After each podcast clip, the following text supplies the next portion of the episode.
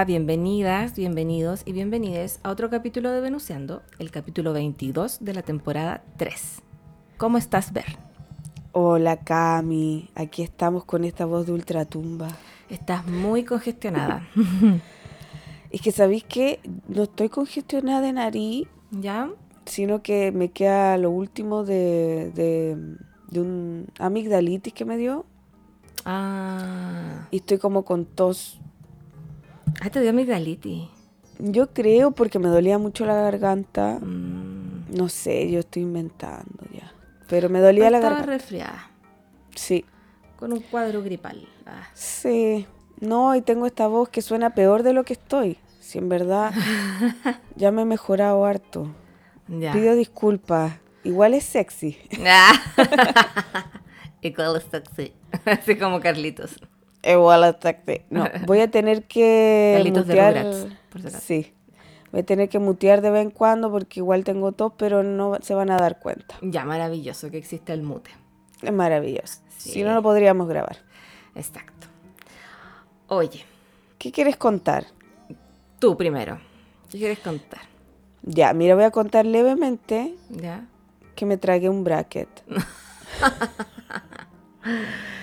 Weón, se me salió una cuestión de nuevo Ay, qué lata. y terminé por tragármela. De repente sentí ahí que no estaba. Ya, pero no te va a pasar nada grave. Yo- No, ya sí, fue. Yo también me tengo que haber comido un montón de sal de cera y pedazos de fierro también. Sí, no. Sí. Es que en verdad es como, era como un, un bracket que estaba pegado a un hilo, entonces en cualquier momento el, el hilo elástico se iba a salir del hilo Mm. Y bueno, sucedió lo que tuvo que suceder. Oye, pero tenemos que hablar de que nos quedó la mansa caga con el capítulo anterior. Eh, sí recibimos hartas críticas, tanto en Instagram como en Spotify. Y como por mensaje interno. Sí. Y bueno, venimos a hacer ahora, eh, vamos a hacer una autocrítica. y Eh, vamos a dar cara, vamos a dar cara, claro. porque así somos en Venusiando. Sí. Eh, bueno, decir que lamentamos mucho que hayan personas que se hayan sentido mal, se hayan ofendido con el capítulo, no les haya parecido lo que dijimos. Algunas personas nos dijeron que era la primera vez que no, no, no- no estaban de acuerdo con nosotras. Eh, En todo caso está bien que no estén sea, de acuerdo. Sí, está bien, pero, pero de acuerdo a lo que hablamos, o como que fue el tema de salud mental y todo eso, bueno, Mm. lo sentimos mucho que si se sintieron como ofendidos, pasadas a llevar. Y Sí. miren, yo personalmente, porque bueno, en el capítulo anterior hablamos de eh, Connie, del reality, Gran Mm. Hermano Chile. Y mm, yo personalmente eh, hablé del tema de esta... mm, eh, te quiero decir la palabra exacta para que por favor no, no, no, no tener problemas. Espérame. Eh, de este trastorno que se llama borderline, ¿ya? Yo, eh, bueno, el capítulo se llama así, yo creo que deberíamos haberle puesto otro nombre menos polémico. Sí, Sí, también sí. ahí hacemos un mea culpa también. Eh, Resulta que yo recuerdo haber dicho en ese capítulo que eh, a muchas personas, yo leía en Twitter a muchas personas decir que eh, encontraban que Connie tenía este trastorno. Y yo mencioné que yo había buscado en internet, en Google efectivamente, eh, que era un trastorno borderline y que encontraba que de acuerdo a lo que se mostraba en pantalla, tenía algunos como características la Connie como, ¿cachai? Como Semejanza. semejanza. Pero yo nunca la diagnostiqué con borderline. No le dije, tiene borderline. No, y yo, ¿quién claro. soy yo? Si yo no soy diseñadora gráfica, no soy psiquiatra ni psicóloga. Eso, no sé si que me da mucha lata que no haya quedado claro eso. Mm. Eh, pero hago mi mea culpa de que no debí mencionarlo quizás. O sea, no, no quizás, no debí mencionarlo. Eh, a lo mejor debería haberme informado mejor. Y... Y se- y se podía leer- prestar para la confusión, Sí, y tengo si que dejar de leer tanto Twitter quizás también. Porque, claro, no, pero eh, no, no le estoy diagnosticando nada a la Connie, claramente, ya. Eh, fue bien negligente de mi parte, irresponsable hablar de eso, sí, Mm. lo admito. Eh, y eh, al tiro digo el otro. ¿Qué cosa? No, yo voy a decir Ya, algo. ya, Después cambiamos al otro tema. ya, bueno, ya. Sí que son dos temas. Yo también quiero hacer un mea culpa, obviamente. Creo que me excedí. Creo que yo, yo de hecho encuentro que fui mucho más hater. Eh, hablé de, de que estaba piteada, de que se fuera al manicomio, Mm, cosas que no están bien. no, Eh, me parece que de hecho repucho los haters en general. Jamás le habría escrito eso en su muro, por ejemplo, de comentario. Eh, y lo dije en el Venuciando como también... Oh, se pegó. ¿Te pegaste? Ay, ¿ahora sí? Sí, ahora sí. Ya, perdón. Ya. También fue incorrecto, ¿cachai? Hablar en esos términos, sobre todo porque es un podcast que lo escucha más gente, si al final ese es el tema. Sí. que, que pasa a ser bastante parecido a tirar hate y la, la verdad es que a mí no me gusta eso. Y también encuentro que estuvo súper mal. Ahora, quiero decir que yo sigo repudiando la conducta de Connie. Eh, a mí no me parece. Eh, creo que también es un reality. Uno tiene una preferencia que es subjetiva. Em, creo que no estoy hablando de un partido político, ni eligiendo un presidente, ni cosas muy serias. Sinceramente, un programa de televisión. Entonces, yo creo que hay simpatías y empatías con algunos personajes y con otros no, que es válido. Creo que no juzgo a la gente que eh, tiene preferencia por Constanza, a pesar de que yo a ella no me agrada la conducta que tiene. Quizá Pero- a otras personas no les agrada la conducta de Fran, de Luca. Sí. Eh, ¿Qué queréis decir? No, dale, dale. Quiero decir que mm, personalmente eh, yo no me lo tomo muy, muy a pecho esto. Como que cuando digo que me gusta Fran, que me gusta Luca, eh, lo digo desde una liviandad. Ah, Yo pululo entre todos los personajes. Quizá nunca lo he dicho en el podcast, pero un día me caen bien, un día me caen como el hoyo. ¿Cachai? No tengo, no soy realmente fan de nadie. No soy fan de Fran. Eh, a mí me parece divertida, chistosa. Creo que me gusta cuando dice estoy sintiendo fuego en la matriz. Como Ah. su- sus chistes me dan risa. Obviamente que no me gusta cuando se pone agresiva. Tampoco cuando Lucas eh, tira las cosas. Hay un montón de otras cuestiones que, que me parece que se pueden discutir, pero eh, a mí me gusta, no sé, que Fran sea desinhibida, que sea grotesca, a mí me gusta. Es como que desde esa superficialidad lo comento. Entonces, me parece que en general eh, un reality genera esas cosas, genera preferencias, genera que a uno le genera más empatía, simpatía a algunos personajes que otros, pero nadie eh, está bien ni está mal, ¿me cachai? Y creo que también hay que tomarlo, por lo menos yo me lo tomo con esa liviandad.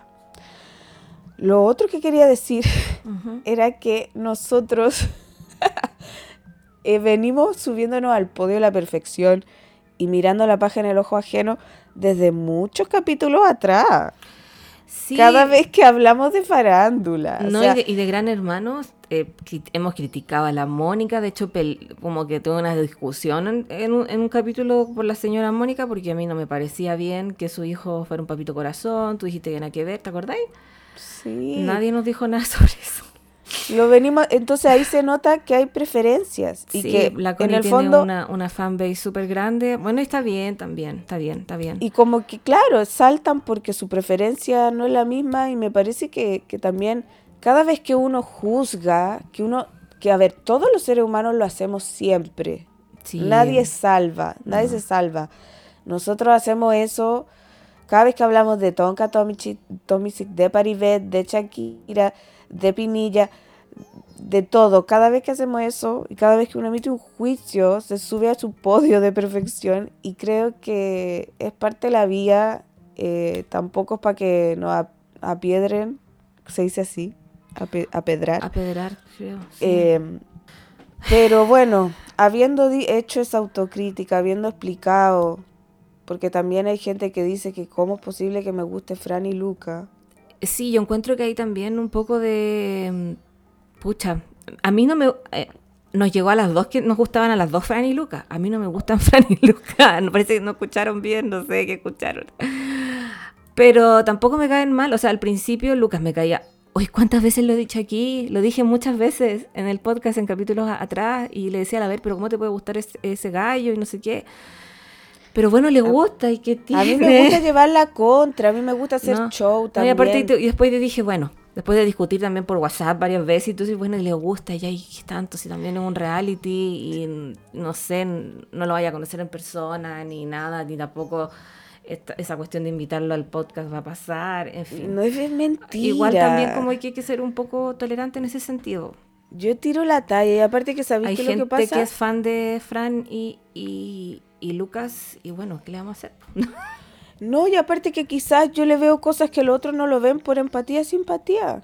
O sea, a mí me gusta que la Fran sea desinhibida, grotesca, me gusta...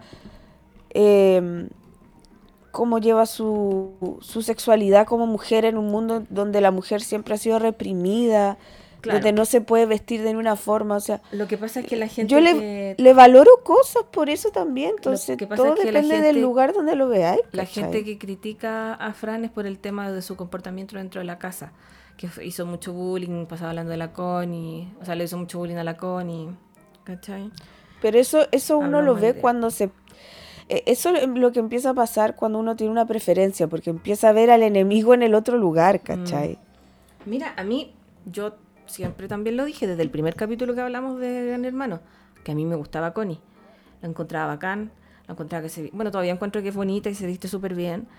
Em, y, pero en, la, ese capítulo de ese fin de semana donde quedó la grande con el Ray y discutieron y todo, me pateó y está también bien, o sea, no, me pateó y me dejó de caer bien y me dejó de gustar su, su personaje también, que todos tienen personajes ahí adentro.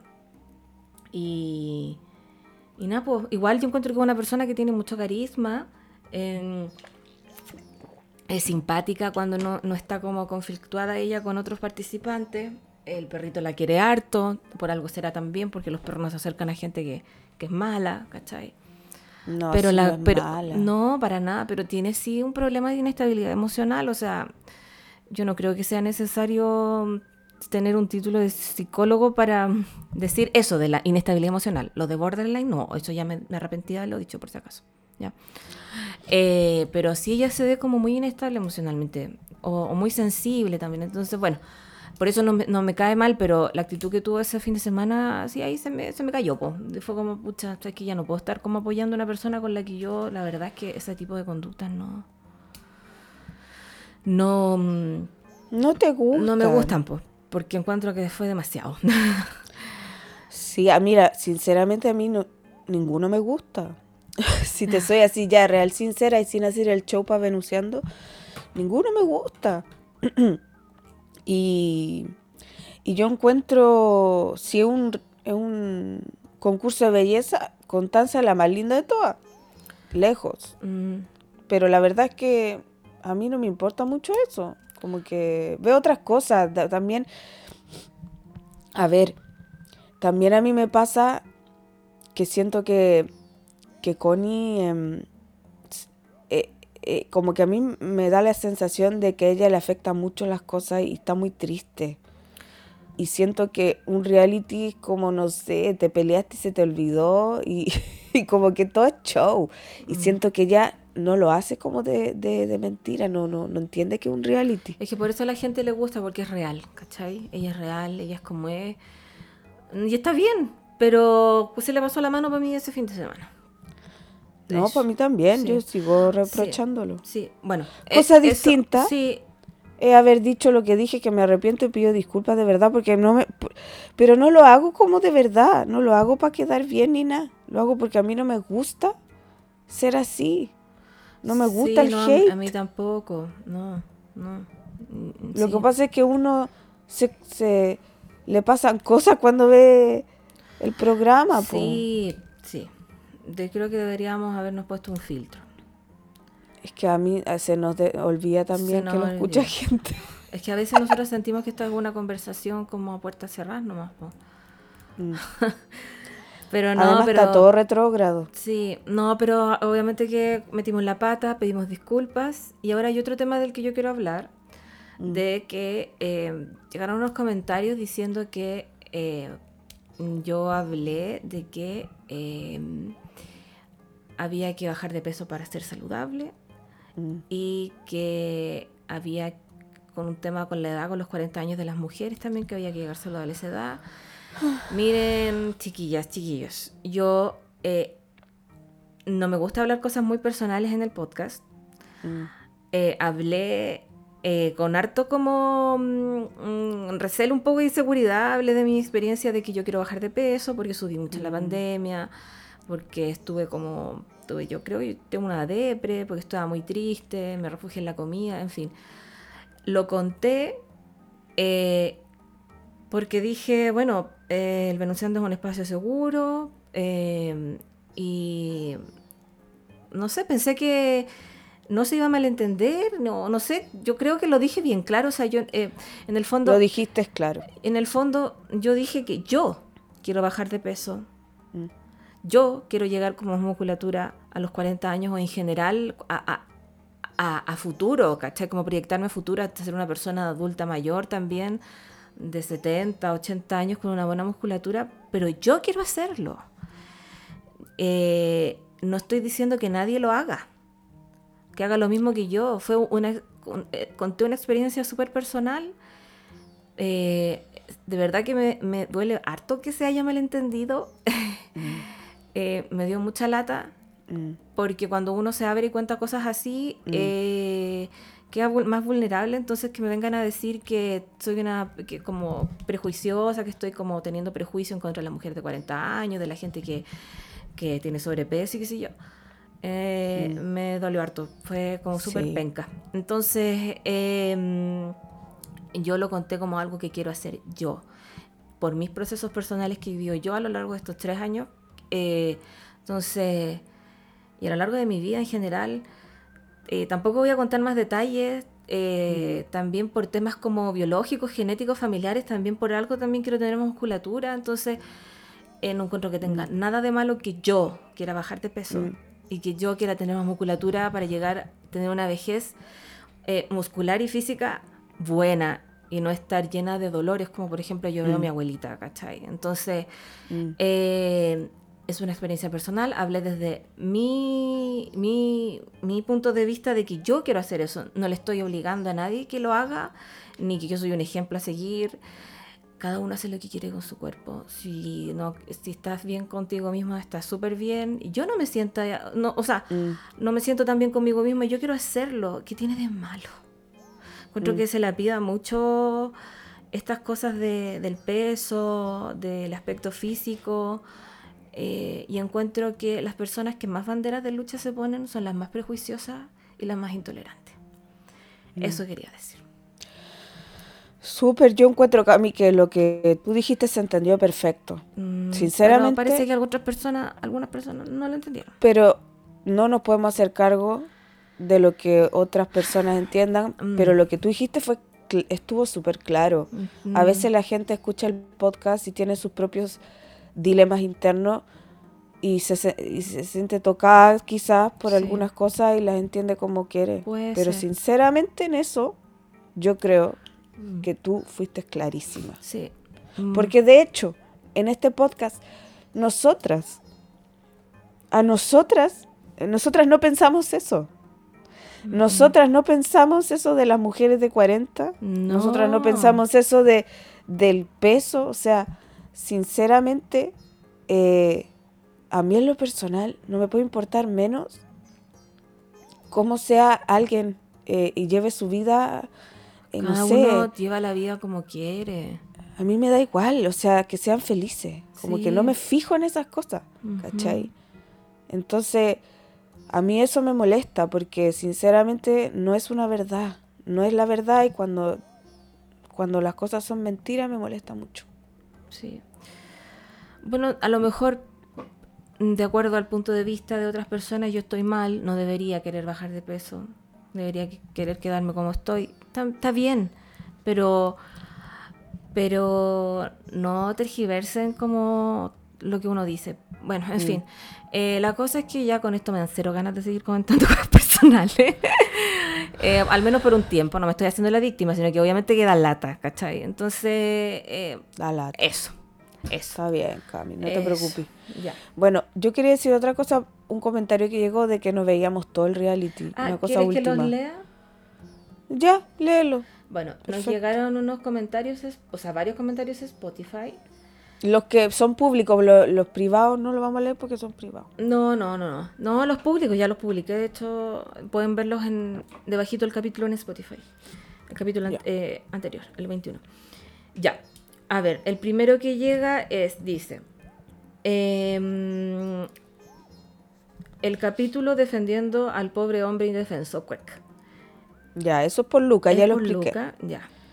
Y bueno, está bien, pues, no están de acuerdo conmigo. Siguiente comentario. Ya, concuerdo con todo lo que dicen. Oh, Oh, muchas ¿qué gracias. Gracias, gracias. Eh, eh, acá dicen, gracias Ver, estoy siguiendo al amigo Frank Suárez, eh, Lo tu máximo. ídolo del magnesio. Ese es mi verdadero ídolo. Sí. Acá dicen que la Cami diga la opinión que nos dijo sobre la polola de Giorgio Jackson. Hoy no me acuerdo qué dije. No me acuerdo, si no sé mucho de ella. Es que tiene un Oh. OnlyFans. Quizás por eso, como que yo no tendría un OnlyFans, pero cada uno hace lo que quiere con su cuerpo. Así que. Ahí nos mismo. bajamos del podio No sé, cada uno hace lo que y cada uno hace lo que quiere. Después nos vamos a volver a subir aviso. Claro. ya, bueno, aquí me parece muy poco objetivo. Estas apreciaciones sobre Connie, por un lado crucificando a Connie, mandándola al psiquiatra y no he escuchado ni una crítica a Lucas o a Fran. Mm, Esta persona, yo repito, en capítulos anteriores, yo personalmente también critiqué harto a, a- a Lucas, porque desde que vi la primera foto de él me cayó como el hoyo. Lo, dije, lo dije muchas veces, así que no sé. Ah, bueno. A A mí invito me... a escuchar capítulos anteriores donde hablamos de Gran Hermano. Por lo menos mi postura frente a Lucas siempre fue de... Sí, a la Cami le cae como el hoyo de toda la vida. Sí. A mí no me cae tan mal, Despu- ahora, pero... ahora que salió, como que ya lo tolero más, porque aparte como que ya fue, si bueno, se fue del reality, chao, se va del reality y se olvida, ¿cachai? A mí me cae bien Luca, lo quiero decir. Pero obviamente hay weas que me han caído como el hoyo. Bueno, y Ya, que facho, es republicano, parece también. Es como... Esa wea me cae como el pico, obviamente. y un cuico, Pero- bueno. Espérate, pero quiero decir otra cosa. Y lo que le dijo a la Pinco, a la Jennifer, de que era Guarén, también lo repudio. Sí. Pero sinceramente, si estamos en esa, creo que es mucho más reprochable decir groserías a poner apodos. Para mí, Para ti, ya. Perfecto. para mí. Y la Jennifer, o sea, le dice concha su madre a todo, todo el tiempo. Eh, Sí, mira, la Pincoya tiene este tema que a, ver, a mí me cae bien cuando eh, ella saca su lado más maternal, porque ella es bien maternal, de hecho. Es como muy como mm, contenedora, eh, como bien ubicada en ese, en ese sentido, como cuando una persona se siente mal, le ha hecho como harto, como ha ayudado harto a la Alesia en eso. eh, y también cuando se pone chistosa, como ella hace sus, sus como, como su stand-up dentro de la casa. Sus rutinas de humor dentro de la casa es chistosa cuando se esconde del gran hermano o cuando esas cosas. Pero cuando se pone brígida, la señora es bien impulsiva y bien cuática. Hay que, hay que aceptarlo también. Bueno, pero hace su personalidad y, y nada que hacer. pues, está, está bien también. Y ya. te genera a ti eso, esa simpatía, Sí, empatía. Sí, Está perfecto. Sí. Eh, después dice otro comentario. Primera vez que tengo un conflicto en este podcast. Hay que dejar de estigmatizar la salud mental. Buscar en Google una, patología y asumir que alguna persona pueda padecerla me parece súper irresponsable. Bueno, hablé de eso al principio, hace unos minutos atrás, que también me pareció irresponsable de mi parte, o esa me da culpa. Eh, y eh, lamento tanto que sientan que estamos estigmatizando la salud mental porque yo soy una persona que eh, ha tenido hartos problemas de salud mental, entonces me da mucha lata, mucha pena que se haya visto así y que yo haya dado como ese mensaje porque es todo lo contrario. así que de verdad, mis disculpas. Sí, yo, yo, yo, Oh, se pegó la ver. ¿Te pegaste? ¿Ahora? Sí, ahora sí. ¿Ahora? Ya. Yo dije también, pero ya lo explicamos. Sí, ya lo explicamos. Y finalmente el último comentario, opinan de reality solo por la edición de Chilevisión TV, que no es objetivo, la producción censura la violencia de los otros y solo deja como locas y violentas a Connie y Pincoya, si ven Pluto TV verían la verdad. Eh, puede ser, puede ser, no vemos Pluto TV. Mira, yo antes veía Pluto TV al principio, pero Pluto TV lo cortan a cada rato y no se ve casi nada. El otro día quise ver algo y estaba mostrando a la Connie durmiendo y se quedaron como cinco minutos durmiendo y la Connie y fue como que fome. No, eh, quiero yo ver algo, caché, como que me distraiga, no sé, que me entretenga mientras estoy trabajando o haciendo las cosas de la casa. Y, en Pluto TV la verdad es que eh, está siempre como el logo, la piscina. Por eso lo dejé de ver. Y, mm. Mm, y lo que de Chilevisión no es objetivo y censura la violencia de otros y solo deja. Yo creo que la, la producción apoya harto a la Connie la Pincoya. Yo siento, no siento que las dejen como, como locas y violentas. No sé, yo encuentro que ellas tienen harto apoyo como del programa porque la Pincoya les da N rating, yo creo, y les hace el programa básicamente. La Connie tiene muchos seguidores, es muy querida. Eh, yo creo que lo que menos quieren es dejarlas como locas y violentas. Eh, o sea, ahí ya no, sabemos. No, bueno, no sé. no sabemos. Es mi apreciación personal. O sea, son. Yo siento que, que esa es una visión subjetiva la persona que lo escribió. No sabemos si sea así. No, sí, la verdad. Yo, en lo personal, yo no veo Pluto TV. De hecho, el reality lo veo al día siguiente en YouTube. Y debo decir que la adelanto. la harto. Entonces, sí, no estoy bien informada además, porque yo, a ver, es un programa, ya no vamos a elegir un presidente. Eh, lo veo así y, y creo que, que de nuevo, este es un tema de preferencias en que ninguna preferencia está bien ni está mal, porque es un programa. Y, y, es algo para mi gusto light, superficial, que no vale la pena profundizar ni ver en Pluto TV. Eso quiero decir. Ya. Así que, bacán si, les gusta la constancia, a mí me da lo mismo. o sea, y si no están de acuerdo también, pero como que tampoco me voy a poner a investigar los rasgos de personalidad o ver Pluto TV para opinar, digamos, como con todos los hechos sobre la mesa. Me da lata. ¿ya? Aparte que no te cae bien la Connie, nunca te ha caído bien. No, lo que yo veo no me cae bien nomás, mm. pero bueno. a mí me caía bien, o sea, no es que ahora me caiga mal, pero encuentro que too much. Pero de hecho, em, lo que quiero decir es que le deseo lo mejor, de hecho creo que es preciosa, como dijo Trinidad. Eres preciosa. Le va a ir la raja, tiene caleta de fans, creo que que, ¿cómo que se llama? Ojalá... No, si le va a ir súper bien. Deje de estar triste y ojalá que... Y ojalá que no metan al SEBA, porque esa mujer, la Connie, si meten al SEBA va a colapsar. Va a colapsar. Bueno, ¿quién no, si el weón era súper tóxico? Cualquiera Pero es que ese, así son los realities y también ¿qué estamos esperando la vida? Por Dios, es un mm. reality. Lo mm. que buscan es generar esas weas. Mm. Entonces, por eso yo creo que mala idea, como decías tú, mm. entrar en tu retorno Saturno. Cuando. o si estáis muy mal, muy decaído mm. emocionalmente. Sí. Bueno, ya. Con eso damos fin. Y bueno, no, damos fin con, con otra cosa, que decimos que, vamos, queremos decir que repudiamos profundamente eh, lo que pasó con el actuar de Rubén. Eh, y encontramos que la producción tomó una buena decisión al desvincularlo del programa, porque es un tema muy delicado y muy complejo. Sí, no, yo creo que... Y a mí nunca me cayó bien Rubén.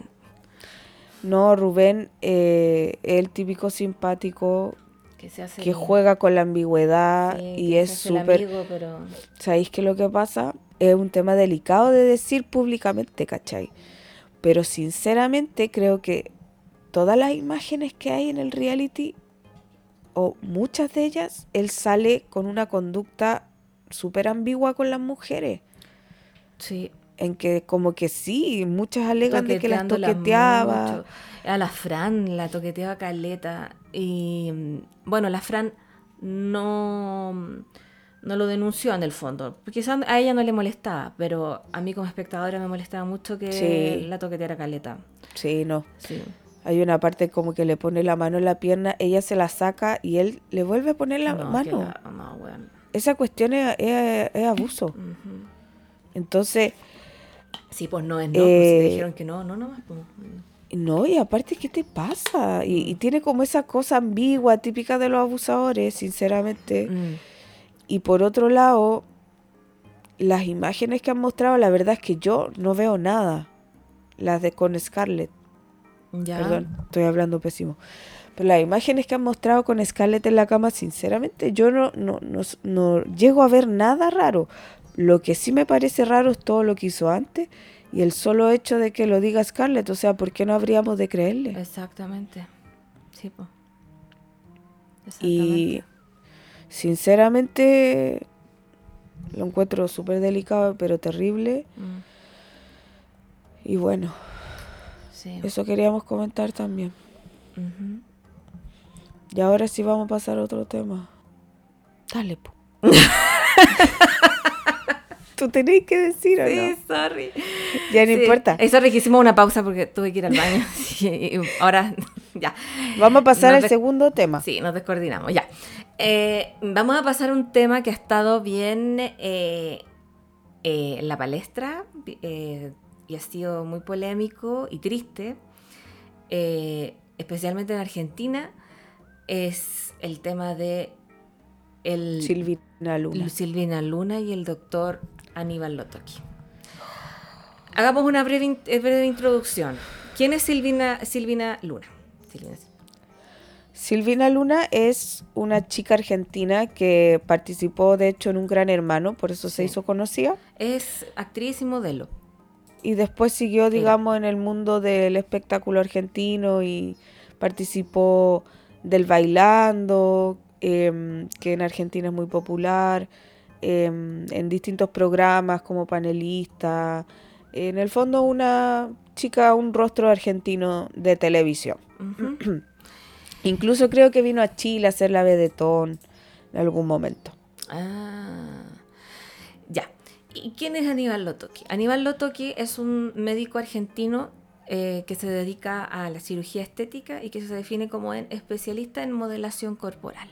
El problema es que él no tiene eh, los per- el permiso para hacer cirugía estéticas. Es que no es cirujano plástico, cirujano solo es plástico. cirujano. O sea, médico cirujano, que es el título que le dan a los médicos cuando no tienen especialidad. Sí. Eh, bueno, este caballero tiene eh, un historial bien macabro porque eh, es un irresponsable, un negligente porque le hacía operaciones estéticas a muchas personas de las eh, famosas de, de la farándula argentina. se las hacía sin... no les cobraba, pero sí les pedía que llevaran gente, ¿cachai? que lo recomendaran. Entonces él ahí se hacía las lucas, ¿ya? Y este tipo les inyectaba eh, un componente que se llama, eh, espérate, metacril se llama creo. Sí, metacril. Y aquí en el fondo es plástico, metacrilato. Y creo, Pero- creo que también hasta les inyectó cemento, creo. Entonces es un tipo que operaba en un, en un departamento, en su departamento sin ningún eh, ningún protocolo de higiene, de seguridad, nada. En Chile hizo eso una vez porque el Pancho Saavedra Sí. le hizo una cámara oculta y lo grabó Y él contó que... Eso fue en el 2009. Claro, y lo grabó, ¿cachai? Y iba a hacer procedimiento en un departamento con un perro dando vueltas. Mm. O sea, ¿qué es eso? No, no. Pero, claro, el tema es que ese doctor, bueno, tenía ese tipo de cosas y también... No, pero vamos a contar lo que le hizo a la Silvina Luna, porque finalmente Silvina Luna, ¿qué es lo que le pasó? Es que ella fallece. Sí, hace poco. Porque tenía un problema en los riñones heavy por, a producto de la mala práctica que tuvo este doctor con ella. Claro, porque se le, el material se le empezó a ramificar en el cuerpo. Se le fue para otros lados. De hecho, acá estoy leyendo que el metacrilato, y también lo leí en una entrevista, lo leí, lo escuché en una entrevista que le hicieron a una de las víctimas, que eh, él decía que el metacrilato es un material de relleno que se utiliza para fabricar prótesis óseas o dentales. Entonces, eh, si se usa como mm, en, las nalgas o en las, en las mamas como para, como, eh, para aumentarlo, eh, puede ser súper peligroso y provocar muchos deterioros de salud como le pasó a Silvina. sí, bueno, este es muy trágico, muy triste porque además hay muchas más personas que, que, operó y que yo encuentro terrible porque se lo toma como, como un negocio y, y no tiene escrúpulos, ¿cachai? No tiene...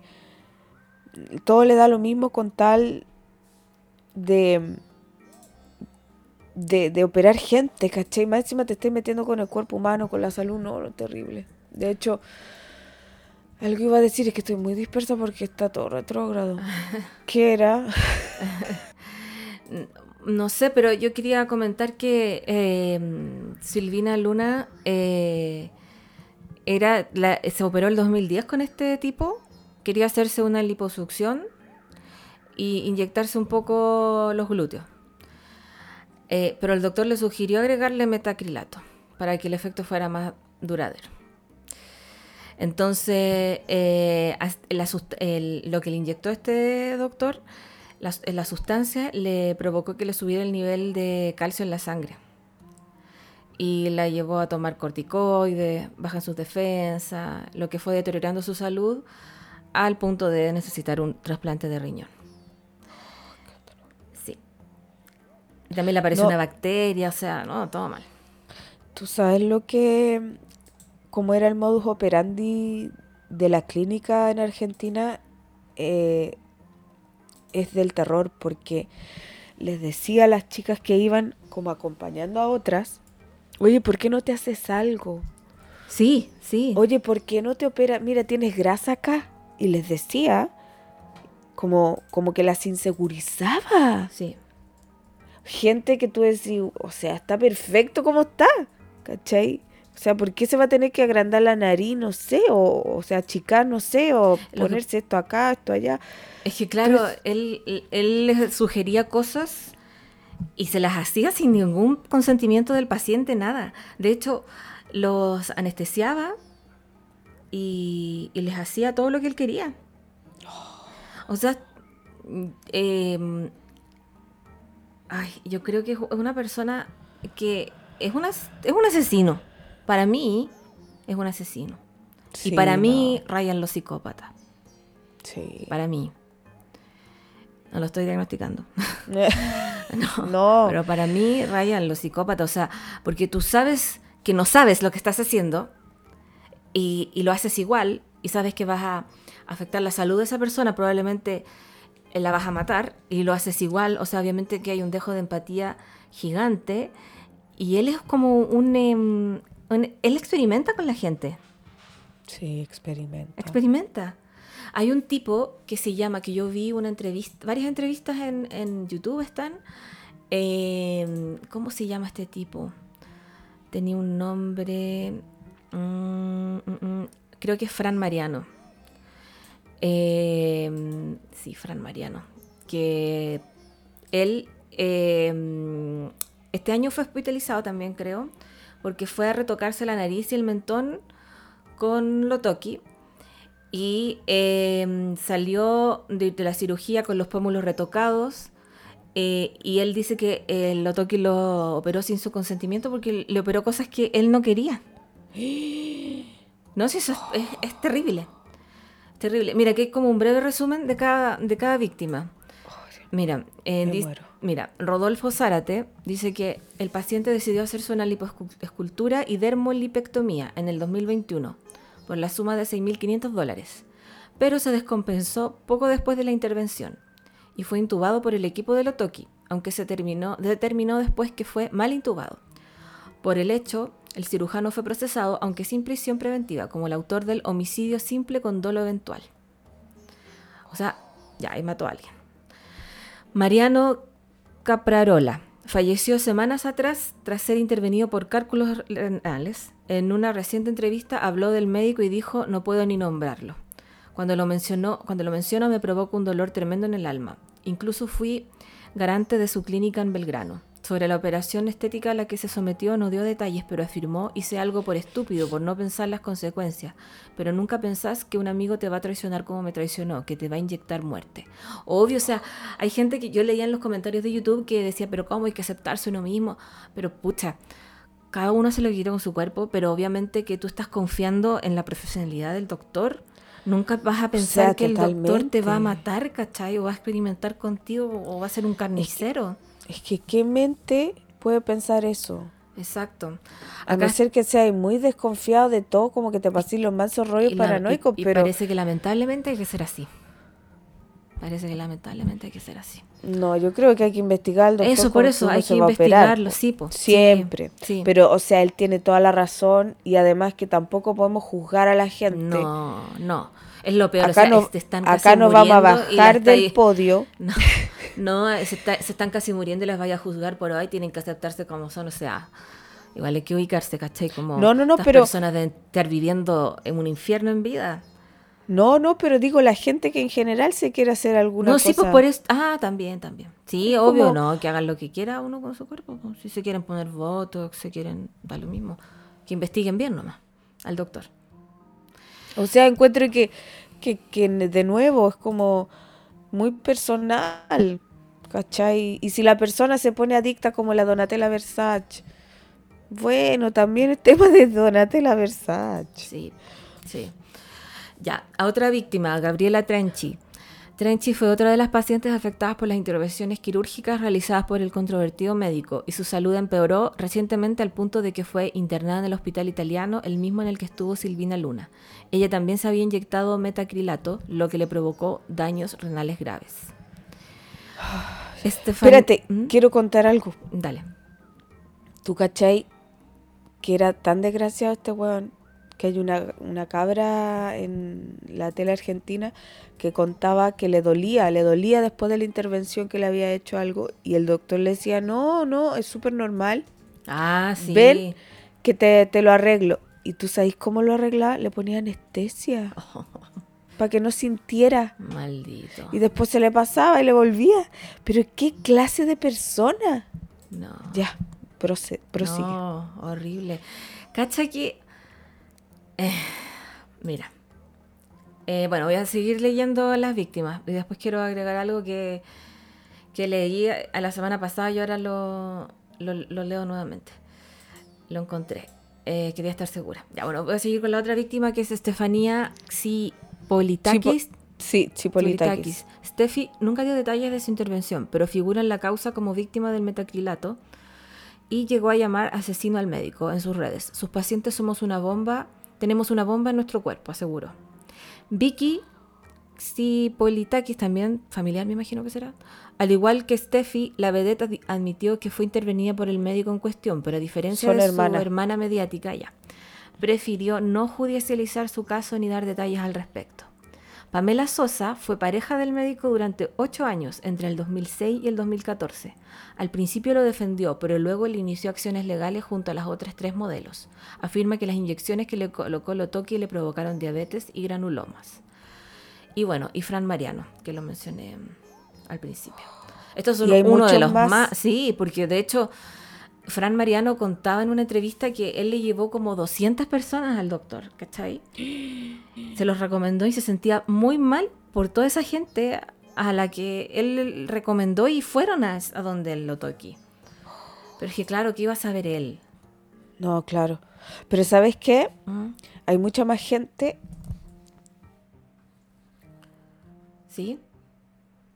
Perdón, es que me muteé porque tenía que toser. Hay mucha más gente que, mm, que también tiene.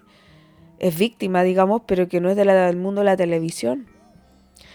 Mm, Muchísima más gente. Muchísima, porque de hecho él Y era el Chile de, también. los- de los famosos. Sí, y en Chile, bueno, es que igual ahí ese medio es como bien exigente, entonces como que Mm. todo el mundo se hace cosas, pero pero en Chile también hay víctimas y por algo Pancho Saavedra hizo esta cámara oculta.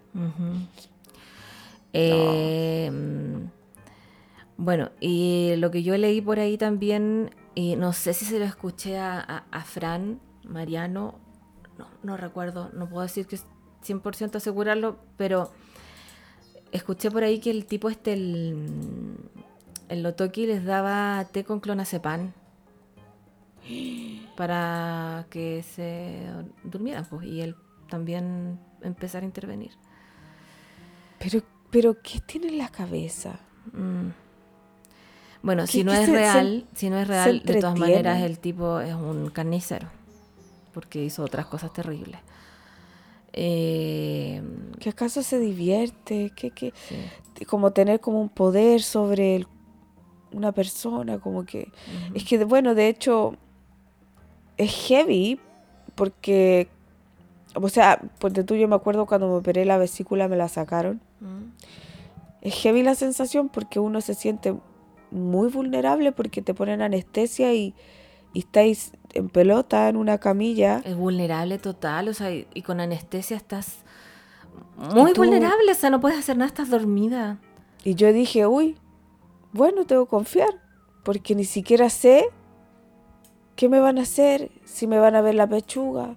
Incluso uno piensa esas cosas porque porque está ahí pilucha, po, ¿cachai? Sí.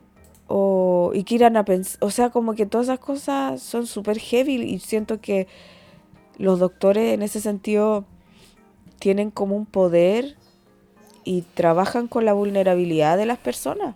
Por eso tienen que tener un, un tema eh, Ético, ético, mental. moral, Sí, no.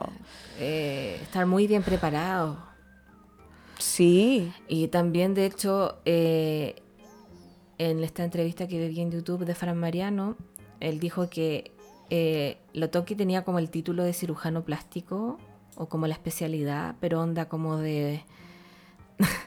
que los hizo como en un instituto que da clases online, una cosa así.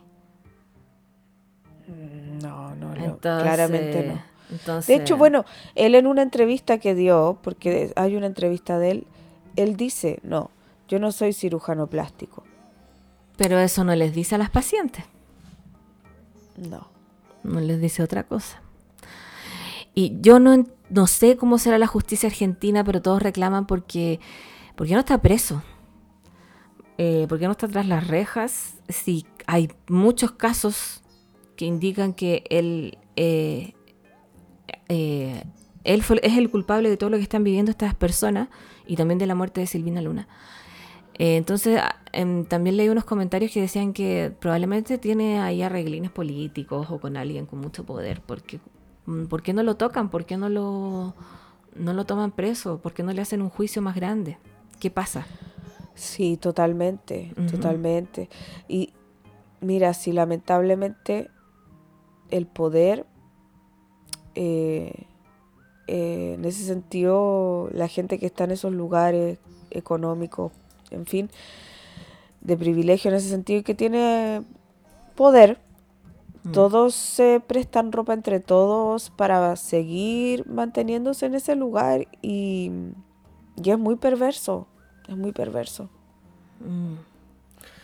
Y bueno, lamentablemente esta historia de doctores perversos, irresponsables, negligentes, asesinos, se ha repetido eh, muchas veces y se sigue repitiendo, bueno, ahora con este caso que es muy reciente de Lotoki. Eh, yo hace un tiempo atrás escuché un podcast que habla sobre un médico que se llama, aquí lo tengo, eh, de el doctor Christopher Dunch. No sé cómo se pronuncia el apellido, pero es Dunch. Que fue un neurocirujano estadounidense que lo condenaron a cadena perpetua por negligencia. Porque eh, eh, infringió daños en 33 pacientes en dos años. Eh, de hecho, hay una serie de él que se llama la serie Doctor Muerte. No la he visto. Pero este tipo, de verdad que es pero terrible, porque él era, eh, estaba, se movía en el, en el área de la neurocirugía, imagínate, operaba las columnas vertebrales. Ay, Dios mío santo. No, sí, terrible, terrible. Eh, eh, para que si quieren buscar sobre él información, él está condenado, sí, pues está en la cárcel, afortunadamente. Eh, mira, uno de los casos. Mary Eufurt había acudido al centro médico de Dallas para ponerse en manos del neurocirujano que aseguraba que podía curar su dolor lumbar crónico. Hoy yo tengo eso mismo.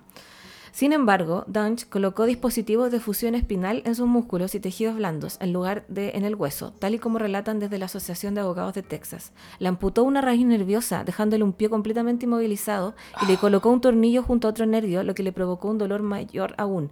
También dejó material suelto en la espalda. Mary está desde entonces en silla de ruedas. Oh. Y así con un montón de otros pacientes, ¿no? Si este era un carnicero. Más encima, yo me acuerdo que en el podcast contaban que em, el loco iba a operar después de haber carreteado, de haberse drogado, de haberse curado, o sea, llegaba pero pésimo a las operaciones. Y, y claramente él le da lo mismo, obviamente que tenía cero empatía, eh, experimentaba con la gente, le da lo mismo. ¿Sabéis qué? Yo creo que este es un tema súper interesante de, de, debatir el tema de los médicos, de los doctores, porque claramente uno, uno, uno confía en el doctor y, por otro lado también los doctores son súper intocables, como que por algo le dicen diostores, como lo que conversamos con el, con el caballero Frank Suárez. Es que en el fondo muchas veces los doctores se los ponen en un lugar de que te van a solucionar todo o de que son literalmente dioses y no siempre solucionan los problemas de las personas e incluso a veces al revés, po, te deja peor la cagada, ¿cachai? Mm. O sea, yo no puedo llegar a creer, o sea, en realidad tú como doctor tienes una responsabilidad muy grande que te tienes que tomar, pero... Tremenda encuentro terrible. No, para mí estos son asesinos. No te podía equivocar. No. Cáchate que este gallo em, se sospechaba, bajo, según documentos judiciales, se sospechaba que estaba bajo los efectos de la cocaína mientras operaba durante su cuarto año de residencia médica. Eh, y eh, comenzó a operar en Texas el 2010 y está acusado y condenado por desmembramiento de cuatro pacientes y asesinato de otros dos Dice, en diciembre del 2011, según los procedimientos judiciales, le envió un correo electrónico a un colega diciendo, estoy dispuesto a dejar el amor, la bondad y la paciencia que mezclo con todo lo que soy y convertirme en un asesino a sangre fría. Pero ¿cómo dijo? ¿Por qué dijo eso? Mira, no sé, esto lo estoy leyendo de, de Wiki. Pero es que, ¿qué le pasa? No sé, pero, no sé, pero, em, pero este tipo es real, es un asesino que bueno, está condenado afortunadamente a cadena perpetua, pero lamentablemente mató a muchas personas y dejó a muchas personas pésimo, mal, en silla de ruedas, eh, no, pésimo. Bueno, y está em, otro caso también muy polémico y público de em, el doctor muerte si uno busca en yo el primer resultado que me pareció fue Harold Chipman eh, dice, hay un artículo que dice, soy un ser superior. Así era Harold Chipman, el mayor asesino en serie de la historia de Reino Unido. Doctor. Mataba a sus pacientes en las visitas médicas con una inyección de morfina. Las estimaciones cifran en más de 200 los asesinatos perpetrados por el doctor Muerte. Murió ahorcado en el 2004 en su celda. Ah, pero lo mataron. No, él, Se, él se mató. Él se mató. Sí. No, mira, así hay N. De hecho, hay un. Si uno busca en Spotify, si quieren saber más sobre estos casos, eh, bueno, en inglés hay un montón de podcasts de Doctor Muerte y en español está Médicos Asesinos. También hay más podcasts de... Si uno busca Médicos o Doctor Muerte en Spotify van a aparecer varios. Pero este es un... El Médicos Asesinos recopila como varios doctores. Eh, está el asesino del testamento, dice... Mira, Lucy Levy, la enfermera mata bebés. Uf, eh, Ay, no. no, hay un no. montón. Sí, no, hay un montón. Eh. Chiro ¿Cómo puede Ichi, el mayor criminal de guerra de la medicina. No, hay un montón de, de, de doctores con, eh, con esta inclinación asesina. Y, y también se, da- se dan enfermeros. Hay una, un documental en, en Netflix y creo que hay una serie, pero yo vi el documental nomás, de un enfermero que también eh, mataba a pacientes.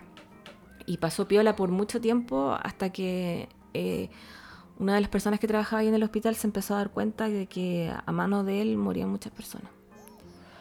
Así que, bueno, a mí me gustan harto las cosas como lo- los documentales de True Crime. En Netflix está lleno y, y hay muchos doctores con, con estos problemas de, de asesinato, eh, que matan a su paciente.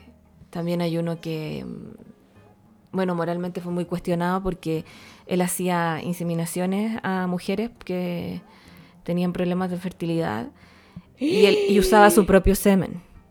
Ah, no. y tiene como 200.000 hijos. Entonces, no, sí. Hay muchos casos muy terribles y muy bizarros. Oye, ¿sabes que en Argentina se hizo una marcha po, Ya por Silvina Luna. por Silvina Luna? Sí. Mm, pobrecita. No, terrible. Sí, no, y es un tema muy delicado y eh, mm, ojalá que pucha, no existieran estos tipos de doctores porque obviamente son una, un porcentaje mucho menor de todos los doctores que son buenos, que tienen ética, moral, eh, son responsables. Pero lamentablemente existen este, este porcentaje menor de, de doctores asesinos. Así Encuentro que, demasiado heavy. sí. Así que, bueno, ahí si quieren buscar eh, en Netflix o en Spotify hay harto material sobre estas personas. Y lamentamos Oye. mucho, obviamente, todo lo que pasó con Silvina Luna, eh, con su familia. es Qué que además ella- Todas las víctimas que, de Argentina. No, terrible. Mm. Es que además ella sale en harta entrevista y todo, como de estos últimos años, como hablando un poco de salud que no estaba bien, porque se tenía que hacer diálisis, en fin. Pobrecita. Sabéis que da mucha pena porque era una persona como noble, se veía que era muy buena persona. Y nadie Eh, merece lo que le hicieron. Nadie merece. No, nadie. Nadie. Y, y quería ser mamá. No. tanta pena. Ah, sí, no puedo ser mamá pues, por este tema. No. O sea, no pudo ser mamá porque murió a los 43 años. Sí, pues. y bueno, y los años anteriores estuvo con este tema de su salud. pues. No Sí. Y ella quería mucho eso y me da una pena Mm, pensar que... Ay, ay, no sé, que Mm. le quitaron su vida tan joven. sí. No, terrible. Así que siempre hay que investigar mucho a los doctores también que uno, con los que uno se va a, Y hay que pedir, hay que pedir otras opiniones siempre en Mm. todo. Siento que hay que atreverse a cuestionar de repente todo lo que te diga un doctor, como que nosotros hemos contado nuestra experiencia igual. Em, Sí. Muchas veces te dicen, tómate esto, tómate esto otro, para tapar síntomas, pero que no te resuelven las cosas de fondo. Y uno, uno de- debe ir a otro especialista. A veces es bueno informarse por cuenta propia, no digo como auto eh, diagnosticarse, pero informarse, aprender de los temas que a uno le interesan, ¿cachai? Es importante hacer eso como de mm, no creerle todo siempre al doctor, porque los doctores además tienen una visión de la salud y la enfermedad que mm, igual siento que es un poco anticuada, porque todo es taparlo con remedios. Mm, Como que hay de fondo, ¿cachai? mm. También es importante hacer ese, ese ejercicio, yo siento, como de buscar otros mecanismos, sobre todo naturales también. Mm. Eh, Bueno, a mí me pasó que yo hace años atrás que eh, estaba buscando una hora para el otorrino y me aparecieron varios doctores en el centro médico que yo estaba buscando la hora. Y, y los empecé a googlear porque eso hago generalmente, como para ver si hay referencias y cosas así. Y el doctor que tenía horas libres, como que el más cercana, eh, lo googleé y resulta que había, había sido un torturador en dictadura. Se había prestado para eso. Y yo quedé plop. Y obviamente que no tomé hora con, hora con él. No sé, hay muchos. Hay muchos así, así que A mí también me pasó. la gente acá en Chile para que tenga ojo porque hay varios de estos tipos torturadores y asesinos que eh, eh, médicos que todavía siguen ejerciendo. Así que Sí. siempre hay que googlear. Y de hecho, bueno, yo creo que lo he contado, ya no me acuerdo, porque uno cuenta con la amiga, ya no te acordáis. Mm, Pero me acuerdo una vez que fui a un derma porque me había salido una cosa en la mano. Muy rara. Ya. Ninguno sabía qué era. Em, y fue donde un dermatólogo y me dijo que me, que me lo tenía que operar. Ya. Y yo obviamente no me lo iba a operar porque él me lo dijera, porque yo cada vez que alguien me dice eso, igual voy a ver más opiniones. No, uno sí, pues claro, ante una, una intervención así grande uno tiene que tomar, eh, ver varias opiniones de varios doctores. Sí, po. y la cosa es que fui donde un dermatólogo que, mm, que, general, eh, que sabía mucho, porque generalmente me ayudaba con muchas cosas que ningún otro me decía nada. Y ya pues fui y sabía lo que era, po. Y me dijo, no, eso se te va a pasar con el tiempo. Imagínate, Y se me pasó. imagínate. Y tú cachai que el otro viejo Te quería operar. Me quería operar y seguramente no tenía ni idea lo que era. Mm, Como todos los otros que había ido que no sabían. sí. Entonces, en verdad, encuentro que, sobre todo en algunas clínicas, yo me atrevería a decir por, por experiencias cercanas, Mm. la clínica Las Condes es tránfuga.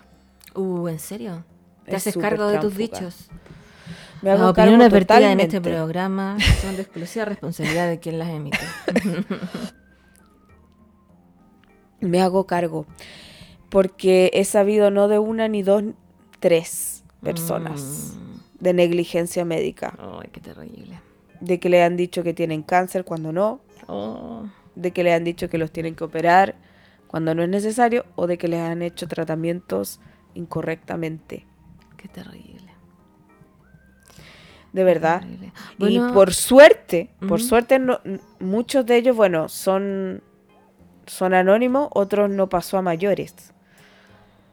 Pero yo te diría que mi abuela, por ejemplo, eh, podría haber vivido más tiempo Mm. si no fuera por lo que hicieron en esa clínica. Ay, qué triste. Qué pena. Cómo juegan con la vida de las personas.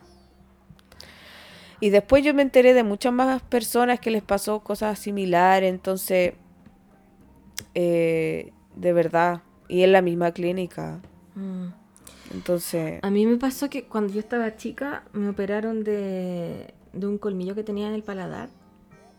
Y la primera vez que me operaron, eh, bueno, cuando te operan de la boca no te anestesian completamente, pues solamente la boca. La tienes que Mm. tener abierta. Bueno. claro. Eh, y resulta que en la mitad de la operación, y yo estaba chica, tenía como 8 años, no sé, 9, por ahí. Y mm, el doctor le dijo a la, a la enfermera, la, como la ayudante, le dijo, uy, nos equivocamos. Y como que se rieron. Y yo, con la boca abierta, anestesia con la boca así gigante, no, obviamente que no podía decir nada. Vulnerable, pues, totalmente, me encima una niña. Cuando salí, de la operación fue lo primero que le dije a mi mamá. Mamá, el doctor dijo tal y tal cosa. Y mi mamá pues, le puso una demanda, le devolvieron la plata. Pero a mí ya me habían dejado la cagapu, porque se supone que para sacarme el colmillo del paladar, eh, me, me abrieron la encía por el lado, para entrar por el lado y sacármelo. Y eso no era lo correcto, me tenían que abrir el paladar, ¿cachai? Y él se qui- quiso ir por la encía. Y me abrieron la encía, pues. ¿Cachai? Y, y no era, no era, eh, ahí mismo, eh, in situ se dio cuenta el doctor que eso era, no, lo- no era lo que tenía que hacer, fíjate. Oye, pero qué, qué horror. Sí, y años después me operé bien, pues con otro doctor que él sí me abrió el paladar, fue terrible. Y tú más encima tuviste que, Pero que igual estar en recuperación. Sí, po. porque igual fue heavy para ti, sí, con te, te puntos y todo, igual. con, con puntos, ahí la encía y todo.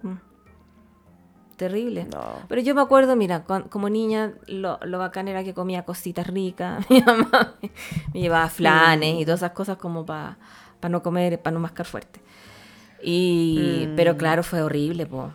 Y la experiencia, imagínate una mamá que le operen mal a la, a la hija. No, No. no. Así No. que hay- siempre hay que tener ojo y, y bueno, a veces ni siquiera son, puta, son weas que pasan, porque claro, mi mamá confió en el doctor, po. y en los años 90 también no había como una forma de informarse mejor, po. ¿cachai? Sí, pues. Así Qué que, complicado. Sí, pero después me operaron bien. qué fue una carnicería la otra operación, pero fue buena. Hicieron lo, hizo lo correcto el doctor. Ay, qué terrible. Sí. Caché, Yo conté esa vez, pues también creo que fui al gine y ni siquiera me preguntó si tomaba agua. No, ya no sé si lo conté.